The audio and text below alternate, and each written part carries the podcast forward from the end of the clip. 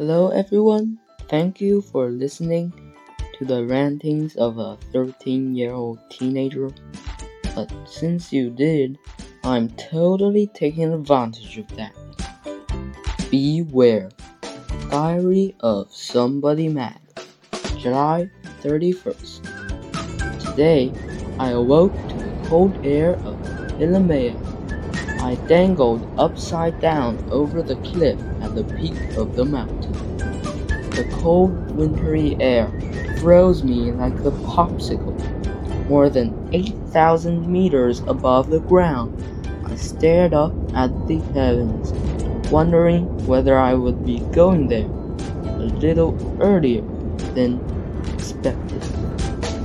Suddenly, I saw an eagle flying towards me through the wind wrenching winds and sleet.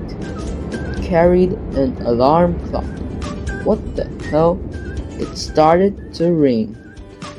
I guess that was a bit melodramatic, but I like those kind of cool beginnings. So then I actually awoke to the sound of my alarm clock ring. Not that cool. I pulled myself out of bed to eat breakfast with my family. First of all, my mother is a terrible cook. She cooks worse than an unsanitary, unintelligent, unresponsible troll. Today's menu is rat droppings with ant stew and mashed fish liver on cactus leaves. And as though that's not disgusting enough, she persists on adding a strand of her own hair to the concoction.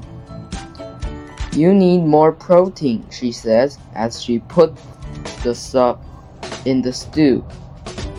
That's all for today, I think. I have to go throw up now. Thanks for listening. Bye.